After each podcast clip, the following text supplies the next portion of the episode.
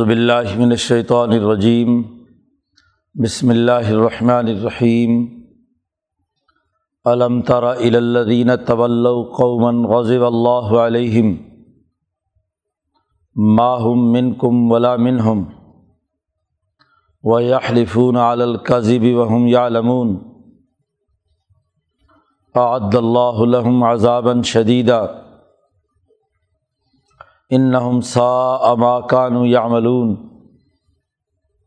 اتخذوا ایمانہم جنتاً فصدوا عن سبیل اللہ فلہم عذاب مہین۔ لن تغنی عنہم اموالہم ولا اولادہم من اللہ شیئا۔ اولئک اصحاب النار ہم فیہا خالدون۔ یوم یبعثہم اللہ جمیعا فیحلفون له کما یحلفون لکم ویحسبون انہم علی شیء الا انہم هم الکاذبون استحوذ علیہم الشیطان فانساہم ذکر اللہ اولئک حزب الشیطان الا ان حزب الشیطان هم الخاسرون ان الدین یحادون اللہ و رسول فی الازلین کتب اللہ اغلبن انا و رسولی ان اللہ قوی عزیز لا تجد قوم یؤمنون باللہ والیوم الآخر یوادون من حاد اللہ و رسول ولو كانوا آباءهم. او ابنا اہم او اخوان اہم او عشیرت اہم کا کتب فی قلوبہم الایمان و ایدہم بروح منہ و یدخلہم جنات تجری من تحت الانہار خالدین فیہا رضی اللہ عنہم و رضو عنہ اولئک حزب اللہ علا ان حزب اللہ هم المفلحون. صدق اللہ العظیم. یہ صورت المجادلہ کا آخری رقوع ہے. شروع صورت میں بنیادی قانون اور ضابطہ بیان کیا کہ پارٹی ڈسپلن کیسے قائم ہوگا؟ مشاورت کے اور جماعتوں کے قائم کرنے کے بنیادی اثاثی اصول بتلائے کہ جب بھی تین یا تین سے زائد آدمی، کم یا زیادہ، کوئی مشورہ، کوئی جماعت، کوئی پارٹی بناتے ہیں، تو ان میں ایک اللہ تبارک و تعالیٰ بھی ہوتا ہے۔ ان کے تمام مشورے، ان کی تمام باتیں اللہ کے علم میں ہوتی ہیں۔ اللہ تبارک و تعالیٰ اسے اچھی طرح جانتا ہے، اس لیے مشاورت میں اس بات کا لحاظ رکھنا چاہیے کہ صرف مشورہ کرنے والے ہی شریک نہیں بلکہ اللہ تبارک و تعالیٰ کی نگرانی کا عمل بھی جاری ہے۔ پھر مشاورت کے حوالے سے یہ بات بھی واضح کی کہ یہ مشورہ بر و تقوی کے اصول پر ہونا چاہیے، نہ کہ اسم و اللہ کی نافرمانی رسول اللہ صلی اللہ علیہ وسلم کی نافرمانی کی بنیاد پر نہیں ہونا چاہیے۔ یہ بنیادی اصول دوسرا بیان کیا، پھر تیسرا اصول بیان کیا کہ اس پوری اجتماع اور مجالس کے انعقاد اور اس کے اختتام کرنے والا کوئی امیر سربراہ یا کوئی صدر ہونا چاہیے، جو جب حکم دے کہ جماعت کا اجتماع ہو تو اجتماع ہو اور جب وہ اختتام کا اعلان کرے تو وہ اختتام ہو جائے اس میں۔ پھر ایک اور قانون یہ بیان کیا کہ مشاورت میں وقت ضائع کرنا ٹھیک نہیں ہے۔ کام کی بات ہو ٹو دی پوائنٹ ایجنڈا ہو، اس میں مطلب کی بات کی جائے۔ باقی لوگوں کا وقت ضائع کرنا یہ درست نہیں ہے۔ منافقین نبی اکرم صلی اللہ علیہ وسلم کا وقت ضائع کرنے کے لیے مشورے کے نام پر علیحدگی میں وقت لیتے اور فضول لغویات سناتے رہتے۔ تو اس پر پابندی لگائی گئی شروع شروع میں کہ جب تک تم غریبوں اور مسکینوں کے لیے مال خرچ نہیں کرو گے، اس وقت تک تم مشاورت میں شامل نہیں ہو سکتے۔ ہر مشورہ دینے والے کی جیب سے جب پیسے نکلیں گے، تو اسے اپنے مشورے کی قیمت بھی معلوم ہوگی۔ اسے اس کے بارے میں دھیان سے اور پوری ذمہ داری کے ساتھ بات کرنے کا احساس پیدا ہوگا۔ چار یہ بنیادی اصول پیچھے جماعت سازی کے حوالے سے بیان کیے۔ پانچویں اہم اور بنیادی بات جو اس رقوع میں بیان کی جا رہی ہے وہ یہ کہ جو لوگ اللہ اور اس کے رسول یعنی بر و تقوا کے اصول پر اجتماعیت قائم کرتے ہیں تو وہ اپنے داخلی نظام میں ان تمام لوگوں پر نظر رکھیں جو نفاق کا لبادہ اڑے ہوئے ہیں۔ پارٹی تبھی مضبوط ہوتی ہے جب اپنی داخلی صفوں میں موجود منافقین کا تعین کرے، بلکہ ان کو غیر مؤثر کرے۔ اور سچا فرد وہی ہے کہ جو اس نظریے کے لیے، غلبہ دین کے لیے جد وجہد اور کوشش میں پورے صدق دل کے ساتھ شریک ہو، اس کے امتحان کا ایک طریقہ بیان کیا ہے۔ سچی انقلابی جماعت کے لیے اور اسے حزب اللہ ڈکلیئر کیا گیا ہے۔ اور ایک وہ جماعت ہے جو شیطان کے زیر اثر ہے۔ منافقین ہوں یا کافر، تو اسے حزب الشیطان کا ٹائٹل دیا گیا ہے۔ تو یہاں مدینہ کے ان منافقوں کا تذکرہ ہے کہ جو بظاہر مسلمان جماعت کا حصہ تھے، لیکن ان کی دوستیاں اور تعلقات ظالموں اور کافروں کے ساتھ تھے۔ کفر میں جو لوگ نبی اکرم صلی اللہ علیہ وسلم کی مخالفت میں حد سے تجاوز کیے ہوئے تھے، ان سے دوستیاں اور یاریاں لگائی ہوئی تھیں۔ اللہ پاک نے اس حوالے سے نبی اکرم صلی اللہ علیہ وسلم سے کہا کہ کیا آپ ان کو دیکھ نہیں رہے؟ ذرا اپنی جماعت کی چھانٹی کرو کہ کون لوگ ہیں جن کے اندر یہ نفاق کا مرض ہے کہ وہ دوسرے لوگوں کے ساتھ جو آپ کے دشمن ہیں ان سے دوستیاں لگاتے ہیں۔ آپ صلی اللہ علیہ وسلم سے فرمایا گیا علم ترا کیا آپ نے دیکھا نہیں ان لوگوں کی طرف؟ طول قومن وہ دوستی رکھتے ہیں۔ ایک ایسی قوم سے کہ اللہ نے ان پر غضب نازل کیا ہے۔ مدینہ کے یہودی جن سے ان منافقین کی جو اوس اور خزرت سے مسلمان ہوئے تھے، ان کی دوستیاں اور یارانے تھے۔ اب اسی پرانی دوستی کی بنیاد پر یہ ان یہودیوں کی حمایت کرتے تھے۔ غضب اللہ علیہم کہا ہے۔ اللہ تعالیٰ ان پر غضبناک ہے۔ اور مغضوب علیہم وہ ہیں کہ جو علم تو رکھتے ہیں۔ ان پاس، ان کے پاس کتاب ہے تورات، لیکن مفاد پرستی، لالچ، خود غرضی کی وجہ سے اس پر عمل نہیں کر رہے، بلکہ آیات فروشی کا کام کر رہے ہیں۔ تو اللہ ان پر سخت ناراض ہے۔ جن کے خلاف انقلاب لانے کے لیے جماعت تیار کی جا رہی ہے یہ منافقین انہیں سے یارانے اور دوستیاں لگاتے ہیں۔ قرآن نے واضح طور پر کہہ دیا کہ آپ انہیں دیکھیں۔ ماہم من کم ولا من ہوں یہ لوگ نہ تمہارے ہیں نہ ان کے ہیں۔ جو منافق ہوتا ہے، دو چہرے رکھتا ہے۔ وہ نہ ایک پارٹی کا نہ دوسری پارٹی کا۔ تو جو آدمی کسی بھی پارٹی کا نہیں ہے صرف مفادات کا جیسا کہ آگے تذکرہ آ رہا ہے کہ مال اور اولاد مفادات اٹھانا ان کے پیش نظر ہے، تو ان سے کیا امید رکھی جا سکتی ہے؟ پارٹی کو ایسے لوگوں سے پاک کرنا اور نہیں تو کم از کم نشاندہی کر کے ان کو غیر مؤثر بنانا یہ لازمی اور ضروری ہے، ورنہ حزب اللہ اپنا بنیادی کام نہیں کر سکتی۔ قرآن کہتا ہے یہ ایسے لوگ ہیں کہ یحلفون القذب جھوٹ بات پر جھوٹی قسمیں اٹھاتے ہیں۔ ان سے پوچھو تو اپنی صفائی پیش کرنے کے لیے بڑی بڑی اللہ کی قسمیں اٹھا کر کہیں گے ولہ بلّہ طلّہ ہم نے تو کبھی یہ حرکت نہیں کی۔ جھوٹ بولنے پر قسم اٹھاتے ہیں بہم یا لمون اور وہ جان بھی رہے ہوتے ہیں کہ ہم جھوٹ بول رہے ہیں۔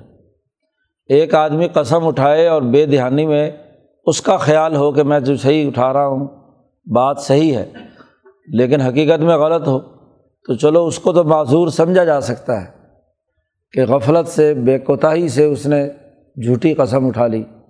لیکن جھوٹی قسم اٹھانا جانتے بوجھتے ہوئے یہ بڑا جرم ہے۔ تو ایسے منافقوں کا کیا کام؟ جو دو چہرے رکھتے ہیں، ادھر بھی اور ادھر بھی، اور جھوٹ پر قسم اٹھانے کے لیے بھی تیار ہے۔ تو ایسا جھوٹا آدمی سچی عدل و انصاف والی جماعت میں کیسے شریک رہ سکتا ہے؟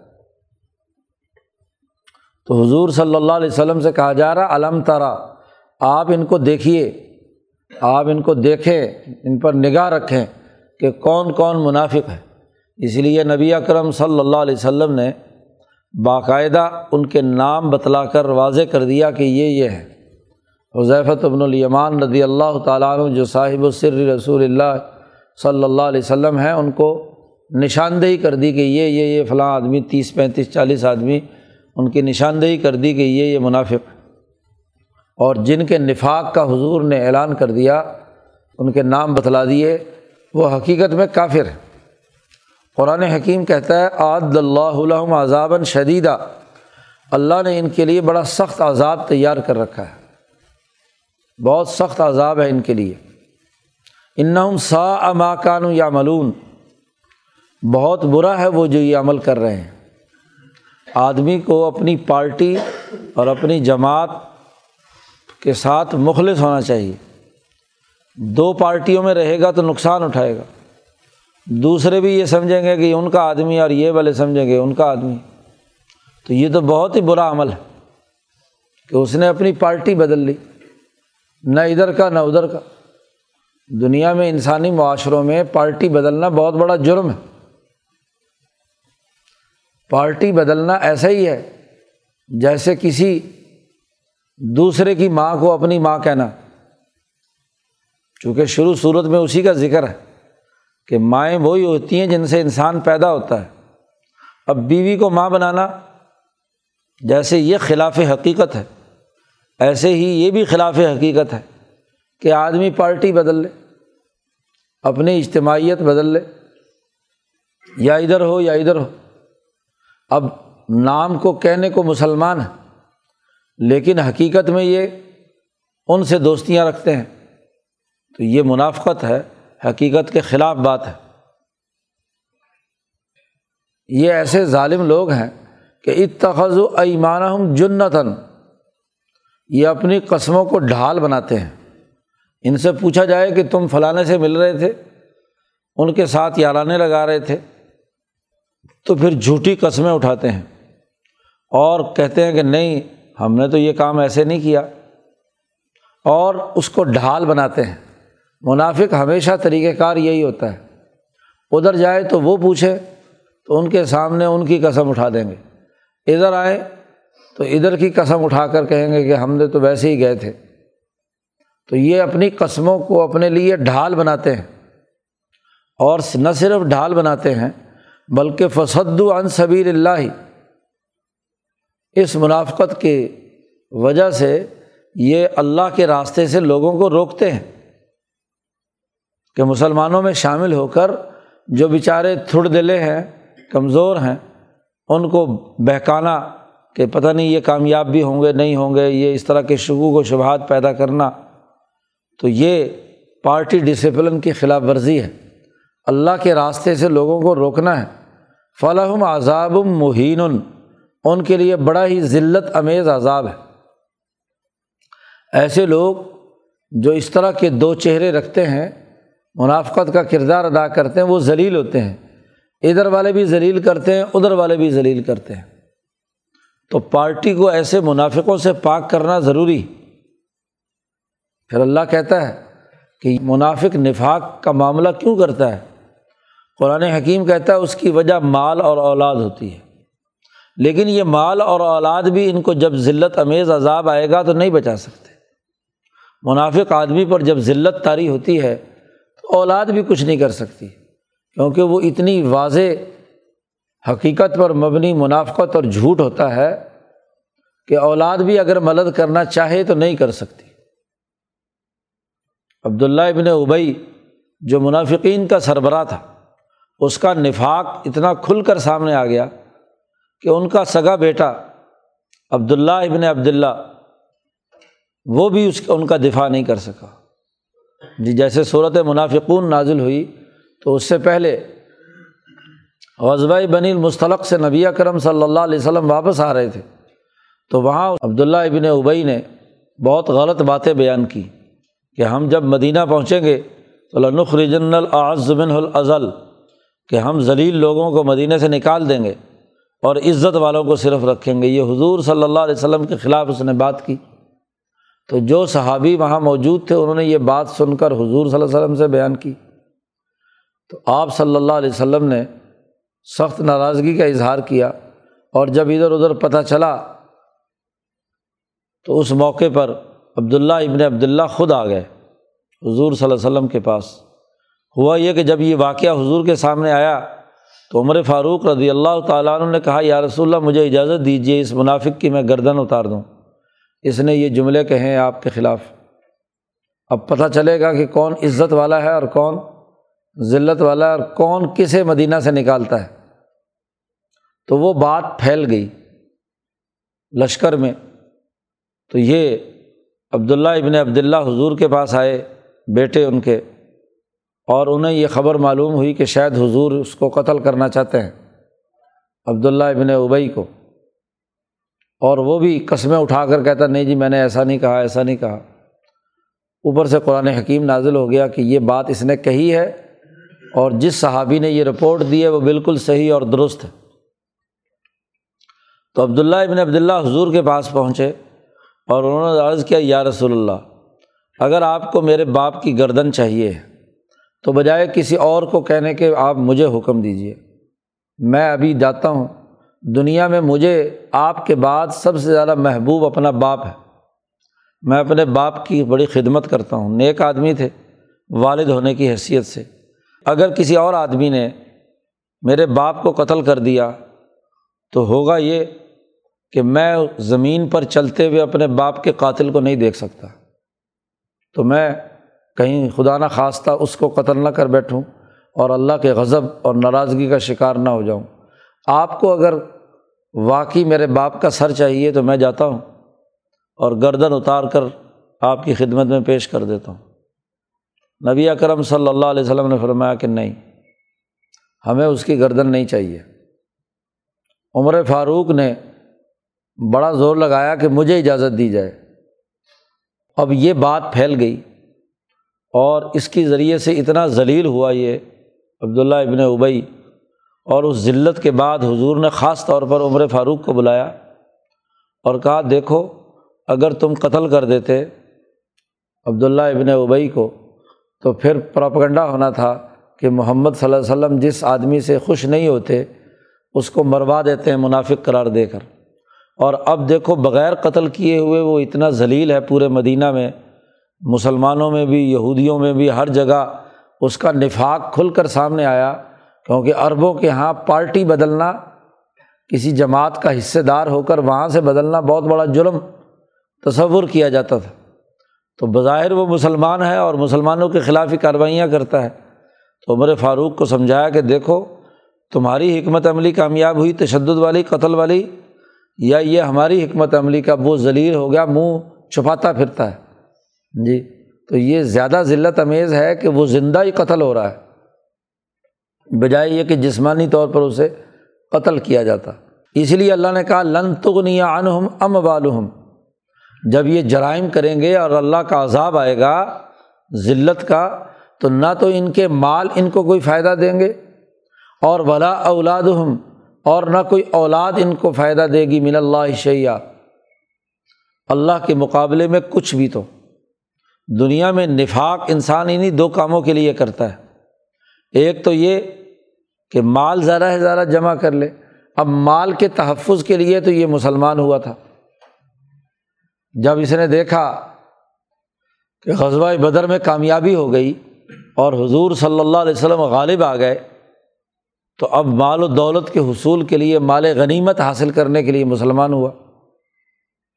تو مال کی محبت میں ایک تو نفاق اختیار کیا اور ادھر سے یہودیوں سے بھی یارانے اور لین دین معاملات تھے، تو تاکہ ان سے بھی کاروبار خراب نہ ہو، تو ان کے ساتھ بھی تعلقات ہیں۔ اسی طرح اولاد سے متعلق یہ کہ اولاد کے بل بوتے پر انسان سیاسی طاقت حاصل کرتا ہے۔ اولاد سے مراد صرف اپنی ہی اولاد نہیں، بلکہ نسل نو نوجوان نسل جو ہے، جس کے پاس زیادہ افراد ہوں گے، اسی کے پاس طاقت ہوگی۔ تو اپنی سلبی اولاد بھی اس میں شامل ہے اور دوسری جو لوگوں کی اولاد جو آپ کو ووٹ دے، تو اس کے بچاؤ کے لیے اس کی بنیاد پر حکومت اور جو سربراہی کے خواب دیکھ رہا تھا یہ منافق۔ تو نہ اولاد نے کوئی کام دیا، حقیقی بیٹا قتل کرنے پر جب تل گیا، تو باقی کون ہے جو اس کو ووٹ دے گا؟ جو اس کے ساتھ کسی قسم کا کوئی کردار ادا کرے گا؟ تو جب اللہ کا عذاب آئے گا، تو نہ مال اس کو کام دے گا، نہ کوئی اولاد۔ اور دنیا میں تو یہ سزا ہے الائی کا صحاب النار۔ یہ جہنمی لوگ ہیں، ہم فیحہ خالدون، یہ ہمیشہ ہمیشہ اسی جہنم میں رہیں گے۔ بلکہ اللہ پاک نے جو عقیدے کا منافق ہے، اس کے بارے میں تو دوسری جگہ واضح کر دیا کہ ان المنافقین فی درکل اصف علی من النار، کہ منافقین جو ہے وہ جہنم کے سب سے نچلے درجے کے اندر ہوں گے۔ قرآن کہتا ہے، جو یہ اتنے بےغیرت اور اتنے ذلیل اور منافق، اتنے بدترین عادتوں کے ہیں کہ دنیا میں بھی جھوٹی قسمیں اٹھاتے ہیں۔ ان کے اندر یہ اتنا کوٹ کوٹ کر بد اخلاقی بھری ہوئی ہوگی کہ یوم یب آسم اللہ جمیان جب اللہ تعالیٰ تمام لوگوں کو اٹھائے گا، تو یہ وہاں بھی اللہ کے سامنے جھوٹی قسم اٹھا کر کہیں گے فیحلفون لہو کما یحلفون لکم جیسے تمہارے سامنے یہ جھوٹی قسمیں اٹھاتے ہیں، ایسے ہی وہاں اللہ کے سامنے بھی جھوٹی قسم اٹھا کر کہیں گے، نہیں، ہم نے تو کچھ نہیں کیا۔ نفاق کا مرض پیدا ہو جائے تو وہ اتنا زیادہ ہوگا کہ اتنا بد اخلاقی راسخ ہو گئی جھوٹ بولنے کی کہ اللہ کے سامنے بھی جا کر وہاں قیامت کے دن حشر کے میدان میں اللہ کہتا ہے، جب سارے انسان جمع ہوں گے۔ کافر تو کہے گا کہ ہاں ہم نے کیا ہے۔ ابو جہل ڈٹ کر کہے گا کہ میں نے آپ کی مخالفت کی ہے اور میں شیطان کے پیچھے لگا ہوں۔ اور جو مومن ہے، وہ ڈٹ کر کہیں گے کہ ہم نے اللہ کی حمایت کی ہے اور اللہ کے ساتھ تعلق قائم کیا، رسول اللہ کو تسلیم کیا ہے۔ عمر بن خطاب بھی جم کر یہ بات کہیں گے اور ابو جہل، عمر بن حشام بھی جم کر اپنے موقع پر، اپنے دھڑے پر قائم ہوگا۔ لیکن یہ منافقین جنہوں نے دنیا کے اندر نفاق کا مرض ان کے اندر ہے، یہ وہاں بھی جھوٹ بولیں گے، جھوٹی قسمیں اٹھائیں گے۔ یا حلیفون لہو کما یا حلیفون لکم، جیسے تمہارے سامنے جھوٹ بولتے ہیں۔ اور وہ یہ صبونا اور یہ گمان کریں گے کہ انہم اعلیٰ شعین کہ وہ بھی کسی نہ کسی نظریے پر ہیں اعلیٰ شعین کسی نہ کسی شے پر ہے۔ یعنی اس منافقت کو بھی وہ ایک شے سمجھتے ہیں۔ اس جھوٹ بولنے کو بھی کمال سمجھتے ہیں کہ دیکھا جھوٹ بول کر میں نے قسم اٹھا کر اپنے آپ کو بچانے کی کوشش کی۔ تو یہ ایسے جھوٹے ہیں، ایسا نفاق ان کے اندر داخل ہو گیا کہ یہ بد اخلاقی وہاں جا کر بھی نہیں نکلے گی۔ وہاں اللہ پاک اعلان کرے گا کہ اللہ ان ملک کا زبون خبردار یہ بالکل جھوٹے لوگ ہیں۔ جھوٹ بولتے ان ہم ہم کا زبون تاکید کی ہے۔ اللہ خبردار کر کے الرٹ کیا اور پھر اللہ تاکید کا ہم ڈبل لائے۔ ہم ہم کا زبون کہ بے شک یہی لوگ ہیں جو جھوٹے ہیں۔ تو جھوٹے آدمی کا سچی جماعت سے کوئی تعلق نہیں۔ ہے جب حزب انقلاب تیار کرنی ہے بر و تقوا کے اصول پر جماعت بنانی ہے، تو اس میں جھوٹے آدمی کا کیا کام؟ جھوٹ بولنے کی جسے عادت ہو جائے، تو آج ایک جھوٹ بول رہا ہے، کل کوئی اور جھوٹ بولے گا۔ وہ رپورٹیں بھی جھوٹی بیان کرے گا، کارگزاری بھی جھوٹی بیان کرے گا۔ ہاں جی ڈینگے مارے گا، بڑھ بڑھ کر کام ٹکے کا نہیں کیا، اور کہے گا، میں نے فلانا کام کیا، میں نے اتنا کیا، میں نے ویسا کیا۔ تو جھوٹ بولنا والا جو فرد ہے وہ سچی جماعت کا حصے دار نہیں ہو سکتا۔ اور جھوٹوں کے بارے میں اللہ نے کہا ہے، بڑی تفصیل سے قرآن حکیم نے منافقین کا، کیونکہ جماعت کی حفاظت کے لیے ضروری ہے، تو ایسے منافقین کا پورا آپریشن کیا ہے۔ ان کے جو رویے ہیں وہ بیان کیے ہیں۔ قرآن کہتا ہے استحبد علیہ الشیطان۔ انہیں منافقین کے اوپر شیطان نے پورا جم کر تسلط حاصل کر لیا۔ یہ آیت جی کافروں کے لیے نازل نہیں ہوئی۔ ان پر تو شیطان پہلے سے مسلط ہے۔ یہ انہیں منافقوں کے لیے ہے کہ جو بظاہر ایمان کا دعویٰ کرتے ہیں، اسلام کے نام پر ملک بنانے اور مسلمان ہونے کے دعوے دار ہیں۔ لیکن حقیقت کیا ہے؟ استحفظ علیہم الشیطان، ان کے اوپر شیطان نے تسلط حاصل کر لیا۔ فن ذکر اللہ اور شیطان نے انہیں اللہ کا ذکر بھلا دیا۔ زبان سے حلق سے لا الہ الا اللہ محمد الرسول اللہ کہتے ہیں۔ جی پارلیمنٹ کے ماتھے پہ لکھتے ہیں۔ جی اسی طریقے سے عدالت کے باہر بھی لکھتے ہیں۔ ہر جگہ پر ظاہری جملہ یہی ہوتا ہے۔ لیکن جو اللہ کا ذکر، قانون، ضابطہ طریقۂ کار ہے، وہ شیطان نے انہیں بھلا دیا۔ پارٹی جس مقصد کے لیے بنائی ہے، مسلمان جماعت جس جن مقاصد کے لیے وجود میں آئی ہے الشیطان نے انہیں بھلا دیا۔ قرآن کہتا ہے، اصل بات یہ ہے کہ اولا کا حزب الشیطان، یہ جو بظاہر اسلام کے دعوے دار ہیں اور منافقین ہیں، نفاق کے مرض میں مبتلا ہیں، یہ شیطان کی پارٹی کے افراد ہیں، یہ حزب اللہ کے افراد نہیں ہیں۔ اس لیے قرآن نے یہاں حزب کا ذکر کیا، پارٹی کا، گروہ کا، جماعت کا، دھڑے کا۔ کہ الائی کا حزب الشیطان، یہ شیطانی جماعت ہے، پارٹی ہے۔ اور اللہ خبردار، ان حزب الشیطان ہم الخاصرون شیطانی جماعت ہی خسارے میں آنے والی ہے۔ یہاں بھی تاکید کی ہم الخاصرون وہی ہیں جو خراب ہو رہے ہیں۔ خراب ہوں گے، ذلیل ہوں گے، کہ یہ نفاق کا مرض انہیں ذلیل اور رسوا کر دے گا۔ اب چاہے کافر ہوں یا اسلام کے لبادے میں کفر کے ساتھ دوستی کرنے والے ہوں۔ ان تمام کو حزب الشیطان قرار دیا۔ یہ شیطانی پارٹی ہے۔ اس کا سچی جماعت کے ساتھ، حزب اللہ کے ساتھ کوئی تعلق نہیں ہے۔ نبی اکرم صلی اللہ علیہ وسلم سے کہا جا رہا ہے، علم تارا آپ انہیں دیکھیں۔ کیا آپ دیکھ نہیں رہے؟ غور و فکر سے دیکھیں۔ ان کے کرتوت، ان کے اعمال، ان کی زبان سے نکلنے والے جملے ان کے رویے، اس سے یہ پتہ چلے گا کہ یہ سب لوگ اس کردار کے مالک ہیں۔ اور پھر ایک ضابطہ اور قانون بیان کر دیا، ان الدین یحادون اللہ و رسول بے شک وہ لوگ جو اللہ اور اس کے رسول کی مخالفت کرتے ہیں، مقابلے پر آئے ہیں۔ الائی کا فل ازلین وہی لوگ ہیں ذلیل ہونے والے۔ انہیں ہی ذلیل ہونا ہے۔ پہلی آیت کا تعلق نفاق اور منافقین سے تھا جن کا پیچھے تذکرہ کیا استحبد علیہم۔ اور اس آیت میں ایک عمومی قانون بیان کر دیا کہ کافر، منافق، فاسق، فاجر، یہ تمام لوگ جو اللہ اور اس کے رسول کے احکامات کی خلاف ورزی کرتے ہیں الائی کفل ازلین وہ ضرور ذلیل ہوں گے۔ دنیا میں بھی ذلت ہے اور آخرت میں بھی ذلت ہے۔ قرآن کہتا کتب اللہ غلیبنا اللہ نے یہ بات لوہے محفوظ میں لکھ دی ہے۔ کائنات بناتے وقت یہ بات فریضے کے طور پر اس پوری کائنات کے لیے اللہ نے لکھ دی ہے، مقرر ہو چکی ہے۔ کیا؟ کہ لغلبن انا و رسولی اللہ نے یہ اعلان کر دیا ہے کہ ضرور بھی ضرور میں اور میرے رسول غالب آئیں گے۔ غلبہ دین میں نے لکھ دیا ہے، تحریر کر دیا ہے کہ ضرور دین والے غالب آئیں گے۔ لغلبن پوری تاکید کے ساتھ کہا، حالانکہ لغلبن کے اندر واحد متکلم کی ضمیر خود ذات باری تعالیٰ کی طرف وضاحت کر رہی ہے، لیکن خاص طور پر آنا لائے کیونکہ آگے رسولی کا عطف ڈالنا تھا، رسولی کا عطف اس کے بغیر نہیں ہو سکتا جب تک کہ ضمیر کو ظاہر طور پر نہ لایا جائے، تو گویا کہ اس سے تاکید بھی پیدا ہو گئی، اور اسی کے ساتھ ساتھ یہ بھی کہ میں بھی اور میرے رسول بھی ضرور بھی ضرور غالب آئیں گے۔ تو غلبہ دین کے لیے نبی اکرم صلی اللہ علیہ وسلم آئے ہیں۔ حزب اللہ کے جو بنیادی مقاصد ہیں، وہ غلبہ دین ہے ان اللہ قوی عزیز، بے شک اللہ تعالیٰ بہت طاقتور اور بہت زبردست ہے۔ قوی ہے، طاقتور ہے۔ غالب اسی نے آنا ہے۔ اللہ اور اس کے رسول کی مخالفت کرنے والے تو ذلیل اور رسوا ہوں گے۔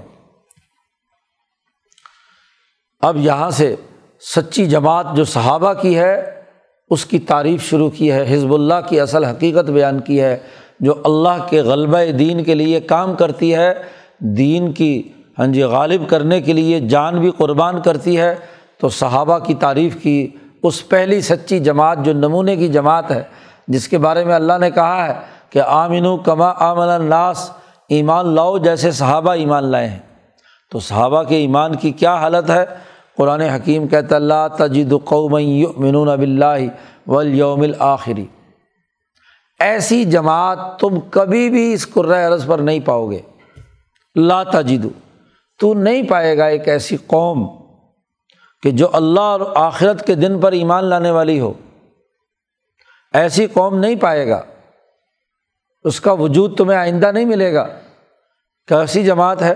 کہ یوات دون منحاد اللہ و رسول کہ جو اللہ اور اس کے رسول کے مخالف ہوں، ان سے دوستیاں لگائے۔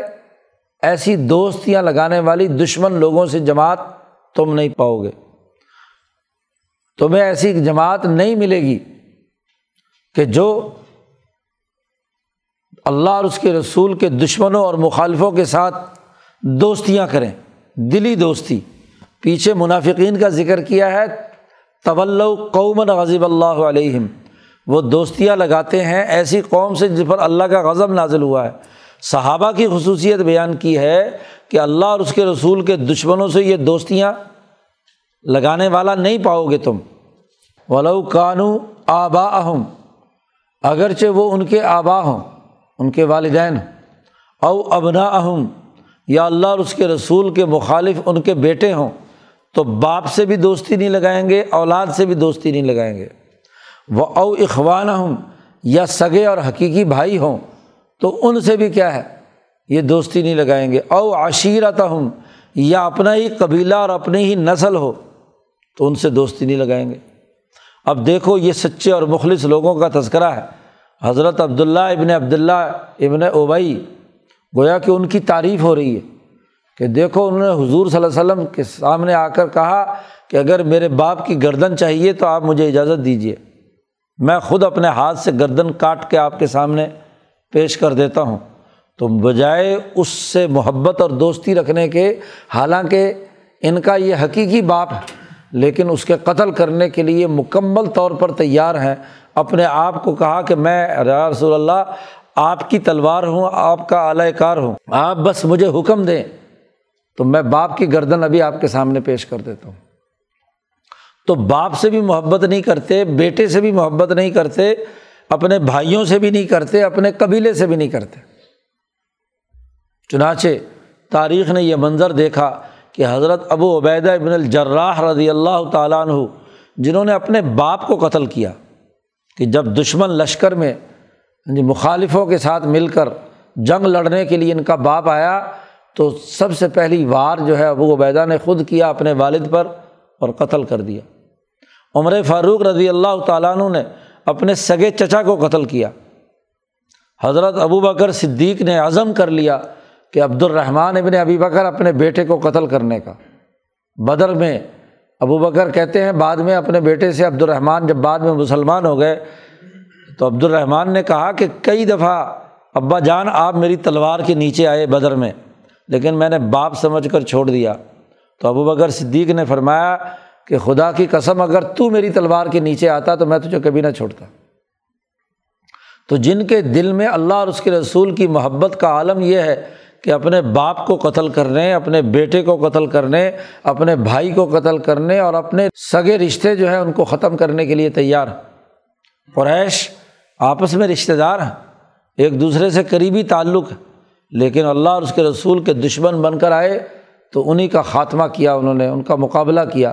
تو دنیا میں انسانی تاریخ میں ایسی جماعت نہیں دیکھے گا کہ جو اس قدر اپنے نظریے پر پختہ، اپنی پارٹی اور اپنی اجتماعیت پہ پختہ۔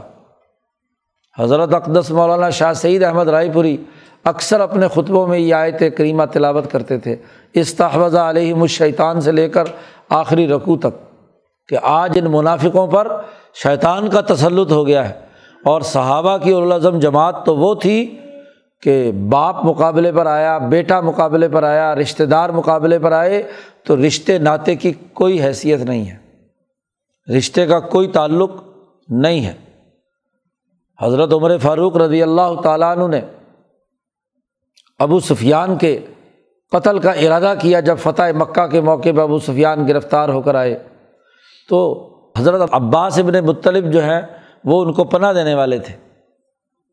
تو حضور صلی اللہ علیہ وسلم سے اجازت مانگی عمر فاروق نے کہ یہ ابو سفیان گرفتار ہو گیا، مجھے اجازت دیجیے کہ میں اس کی گردن اتاروں۔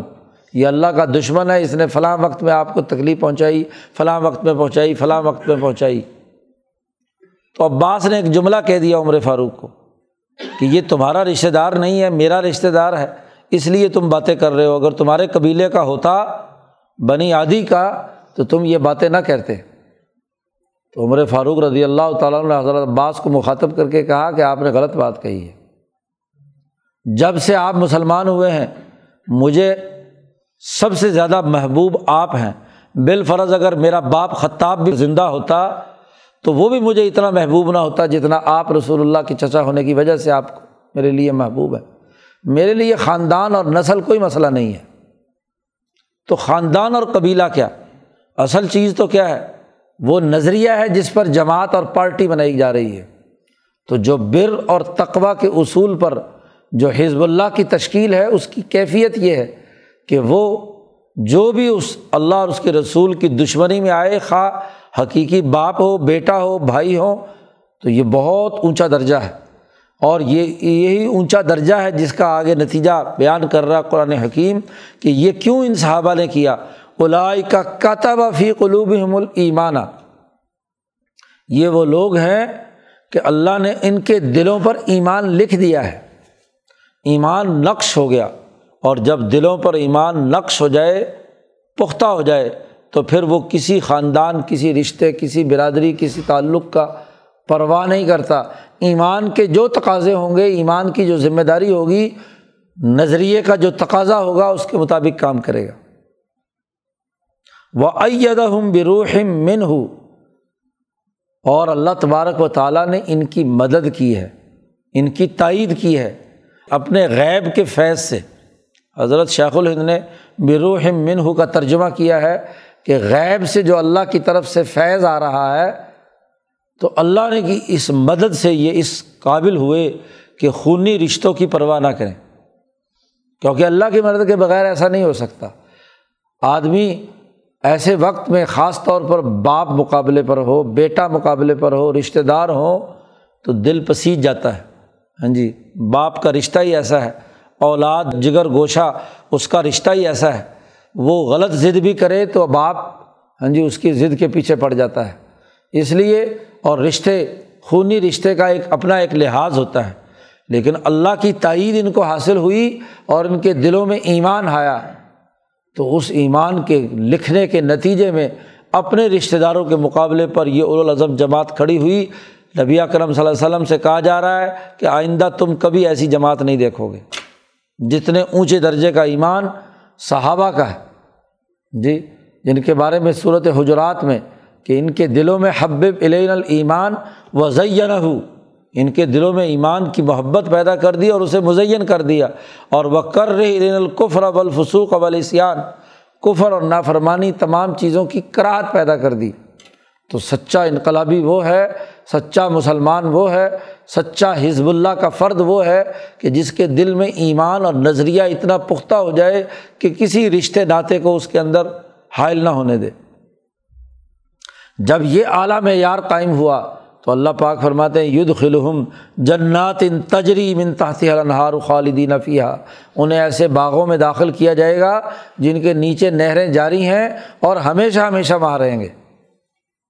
اور چونکہ اس اعلیٰ درجے پر اللہ کے دین کے غلبے کے لیے انہوں نے اپنی جان ہتھیلی پر رکھ کر اپنے رشتہ داروں کو کاٹ دیا تو رضی اللہ عنہ اللہ ان سے راضی ہو گیا اور وہ رضو عنہ اور یہ اللہ سے راضی ہو گیا اب یہ اللہ کی پارٹی ہیں، اللہ کی جماعت۔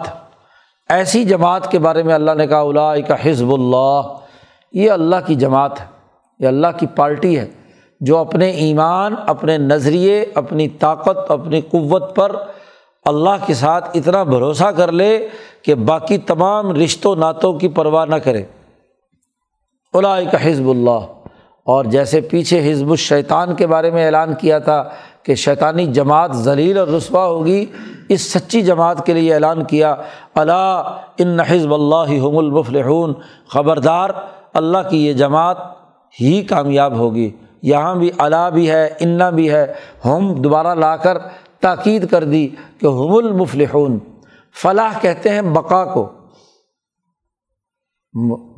مسلسل بقا کا ایسا راستہ کہ اسی کے لیے کامیابی ہو۔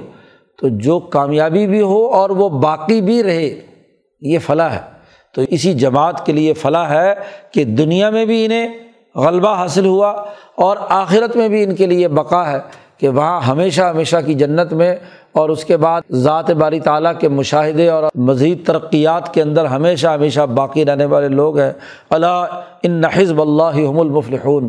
تو جماعت کا جو اہم ترین بنیادی ضابطہ ہے، وہ اس آخری رقوع میں بیان کر دیا کہ نفاق کا مرض اور اس مرض میں مبتلا لوگ ان کی مذمت کر کے اس کو شیطانی جماعت میں شامل کر دیا اور وہ جماعت جو پورے ڈسپلن کے ساتھ اپنے ایمانی نظریے سے اقدامات کرے، خواہ اپنے رشتہ داروں، ماں باپ ہاں جی بیٹوں اور اولاد کے خلاف ہی کیوں نہ ہو، یہ سچی جماعت ہے۔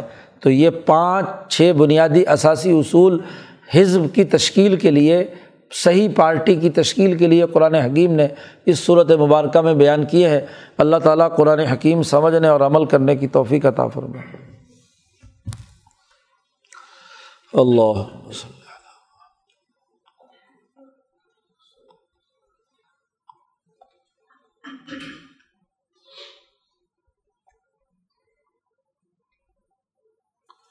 اجمعین۔